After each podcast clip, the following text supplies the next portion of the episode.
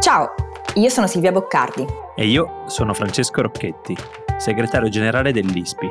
Questo è Globally, il podcast di Will in cui grazie agli esperti dell'ISPI cercheremo di dare gli strumenti per analizzare e orientarci tra scenari internazionali in continuo mutamento.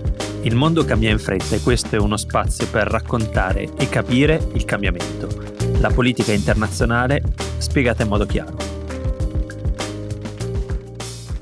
Negli ultimi giorni le forze israeliane hanno sgomberato più volte la moschea Al-Aqsa di Gerusalemme Est dai fedeli palestinesi, assicurando il luogo santo alla visita di coloni israeliani. E diverse decine di palestinesi a volto coperto, alcuni con le bandiere di Hamas, hanno scagliato pietre sui fedeli ebrei riuniti nel sottostante piazzale del Muro del Pianto. Tutto questo accade durante il Ramadan, mese di festa per l'Islam che quest'anno coincide sia con la Pasqua cristiana che con il Pesach, la Pasqua ebraica che dura otto giorni. Per capire cosa sta succedendo a Gerusalemme, oggi siamo con Davide Lerner, giornalista, per tre anni ha lavorato al quotidiano israeliano Haaretz e oggi scrive per il Venerdì di Repubblica e per il quotidiano Domani.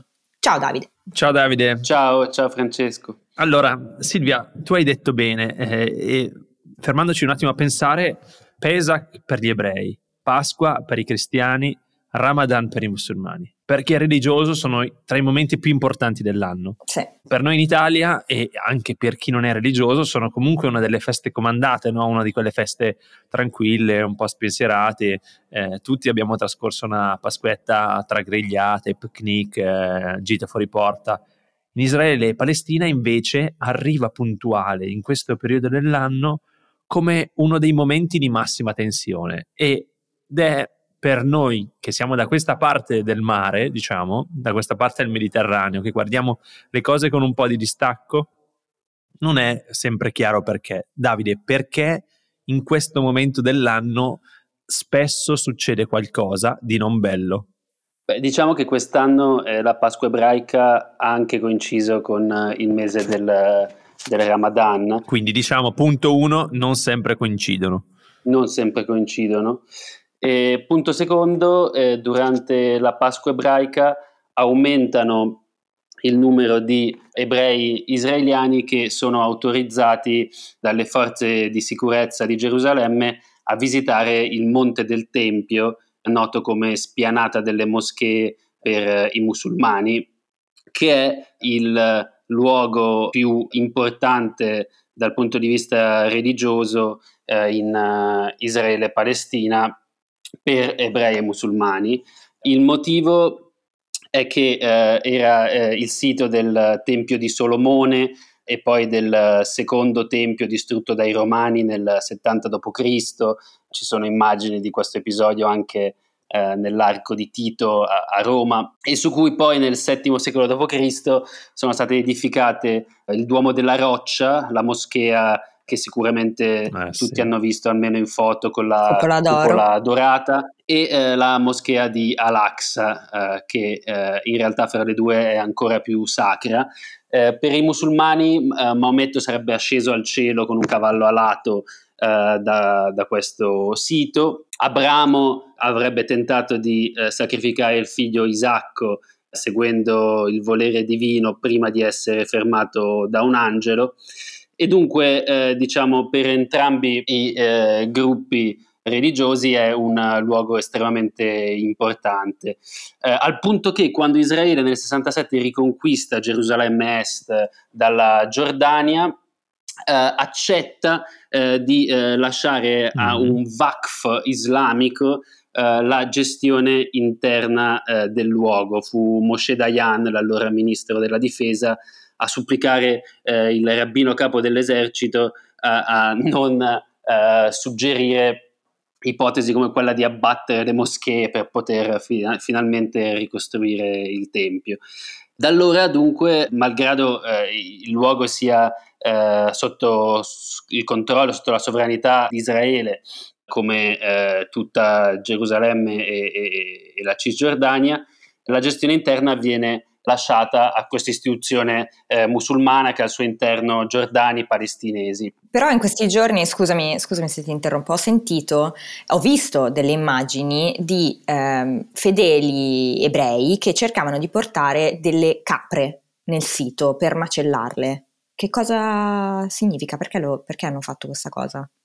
Sì, diciamo che appunto secondo questi accordi eh, gli unici che possono eh, pregare o eh, fare riti religiosi sul sito eh, sono i musulmani, ma eh, nel corso degli anni alcuni eh, gruppi molto marginali della compagine ebraico-israeliana contestano questa limitazione che permette appunto a turisti cristiani così come ebrei sì. di andare soltanto in visita talvolta in orari specifici senza pregare e quindi eh, si ripropongono di eh, diciamo, modificare questo status quo che dura appunto dal 67 e eh, invece fare dei rituali religiosi. Questi gruppi vengono eh, diciamo, eh, fermati dalla, dalla polizia israeliana, arrestati, eccetera, eccetera mentre le autorità israeliane permettono nel periodo della Pasqua, e qui arriviamo diciamo, a rispondere alla domanda originaria, a numeri di visitatori più alti, eh, numero di visitatori ebrei più alti di, di visitare il, eh, il, sito senza eh, l'accordo eh, del, di questo VACF, questo, questa diciamo, istituzione islamica che sarebbe responsabile della gestione interna eh, in questi ultimi giorni. Incredibile, come se allo stesso tempo questo fosse eh, uno dei punti nevralgici e più importanti delle religioni monoteiste, almeno per due, ma sappiamo che a pochi metri c'è anche Santo Sepolcro, caro ai cristiani, e anche la fonte di molti conflitti di quel paese. È un centro nevralgico e incredibilmente affascinante tutti quelli che ci sono stati, e credo che noi tre ci siamo stati tutti sono stati catturati dalla bellezza di quel luogo, no? In realtà no. Ah, tu no? Ok. No, ah. no. Beh, eh, ancora no. Quando ci, quando ci, andrai è un luogo, almeno per me, che è incredibilmente affascinante, perché da una parte tu sei catturato dalla bellezza, è veramente anche la spianata. Io, io, sono andato addirittura quando ero piccolo, prima della seconda intifada, quando ancora si poteva entrare nella moschea.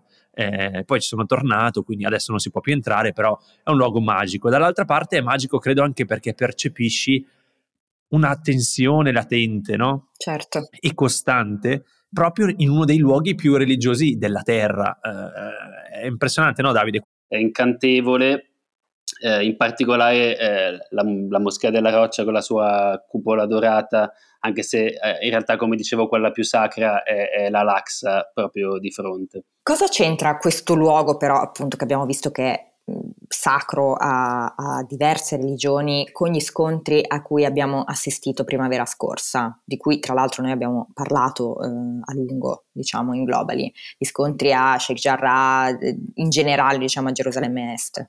Sì, diciamo che l'anno scorso eh, il conflitto nasce a Sheikh Jarrah, è un conflitto eh, su delle case contese, su eh, delle eh, possibili espulsioni di palestinesi in eh, una zona che era ebraica prima del 48, era diventata giordana fra il 48 e il 67 eh, e che poi è tornata sotto il controllo di Israele, ma era già ovviamente abitata da, da, da palestinesi quindi i, i, gruppi nazionalisti avevano progressivamente provato a eh, riprenderne il controllo. Si sposta poi proprio durante il Ramadan. Eh, l'anno scorso la polizia era stata molto più severa eh, nelle restrizioni imposte ai fedeli musulmani nel mese sacro, anche perché c'era il governo Netanyahu eh, c'era un ministro della pubblica sicurezza di destra, eh, quindi le restrizioni ai fedeli,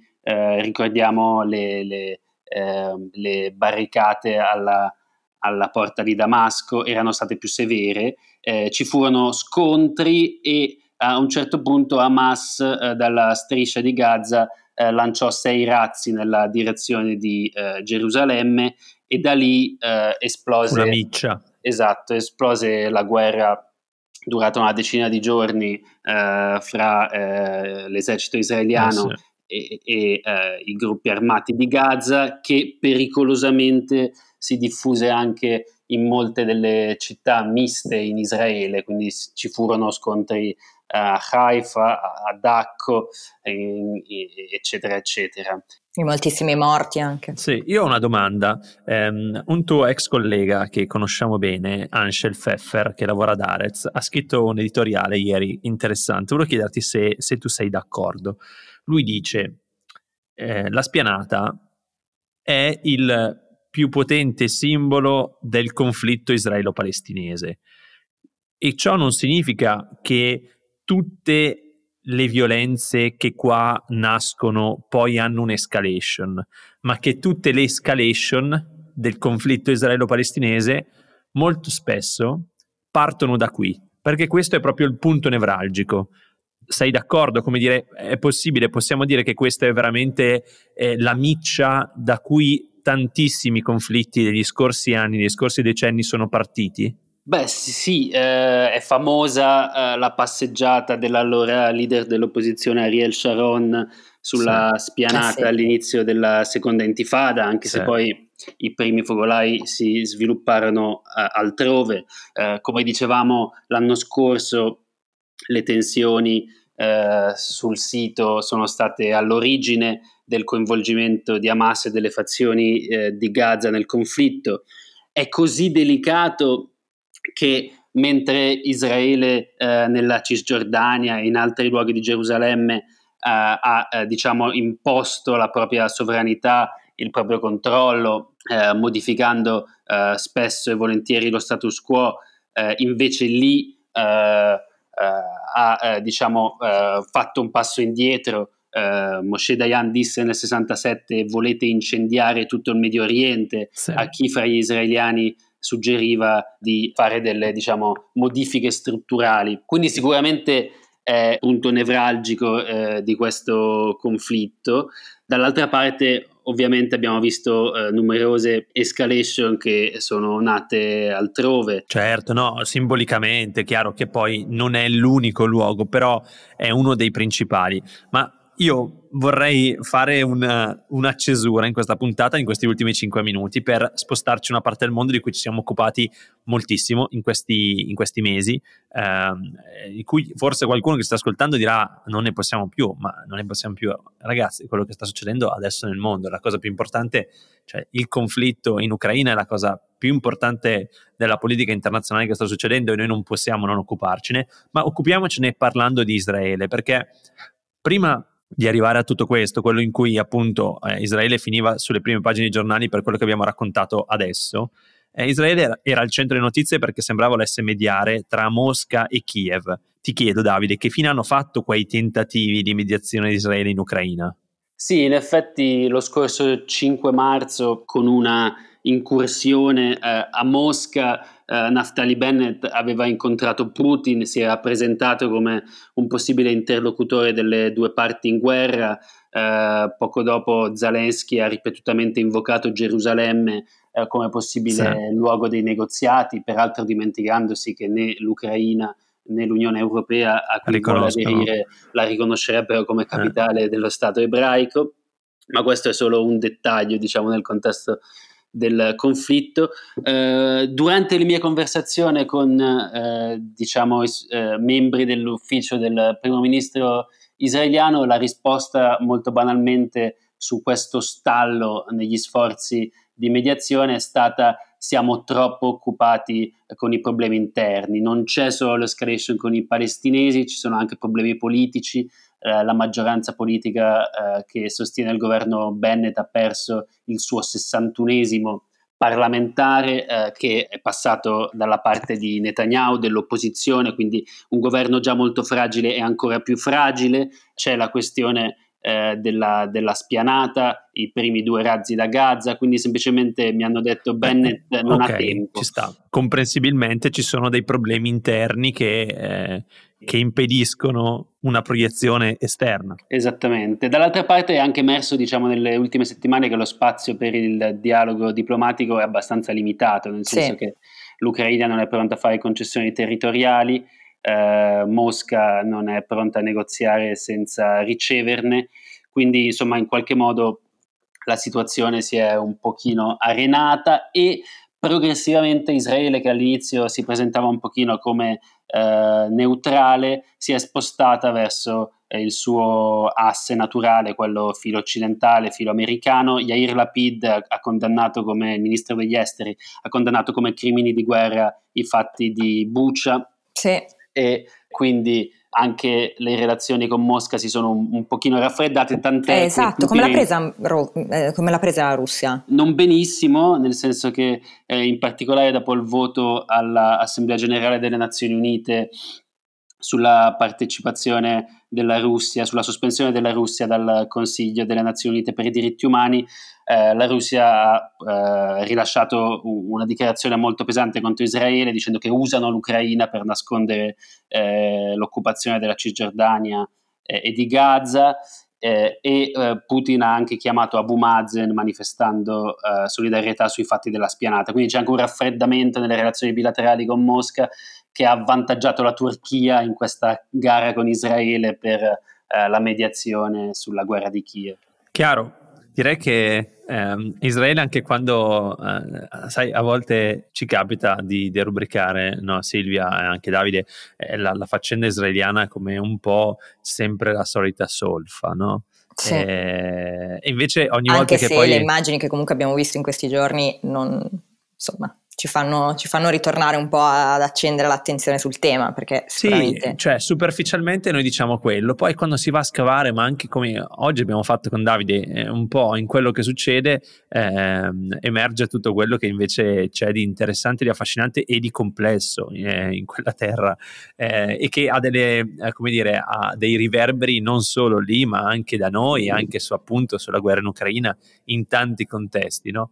Quindi io volevo ringraziare Davide, volevo fare una nota di servizio e poi lasciare a Silvia per chiudere. La nota di servizio è questa, cioè non ve l'abbiamo mai detto, ma se voi ci state, come credo, ascoltando a Spotify, se attivate la campanella dentro il podcast vi arrivano le notifiche per ogni nuova puntata che esce. Solitamente usciamo abbastanza regolari, ma così è, è più facile non perdersela è tanto tempo che volevo dirvi questa cosa, ma mi sfuggiva sempre.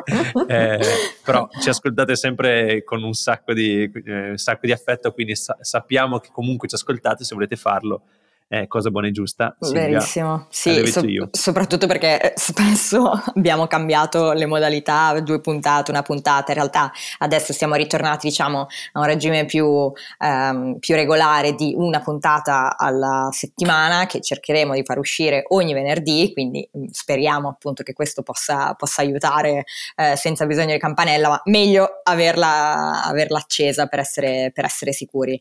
Io volevo ringraziare te Fra e ringraziare il nostro il nostro ospite per essere stato con noi oggi. È chiaro che la, la questione tra Israele e Palestina è molto complicata, le immagini che abbiamo visto in questi giorni sono eh, sono difficili, sono molto dure, gli sgomberi da una parte, eh, sgomberi violenti e, e, gravissimi da una parte e dall'altra appunto le violenze in questa piazza, in questo luogo che è sacro per così tante religioni, ci, ogni volta ci lasciano, eh, ci lasciano sorpresi e è sempre complesso capire che cosa provare in queste, in queste situazioni, penso che la storia in generale, il conoscere la storia, il conoscere le varie posizioni ci aiuti sempre, quindi grazie Davide, grazie fra e noi ci risentiamo tra una settimana.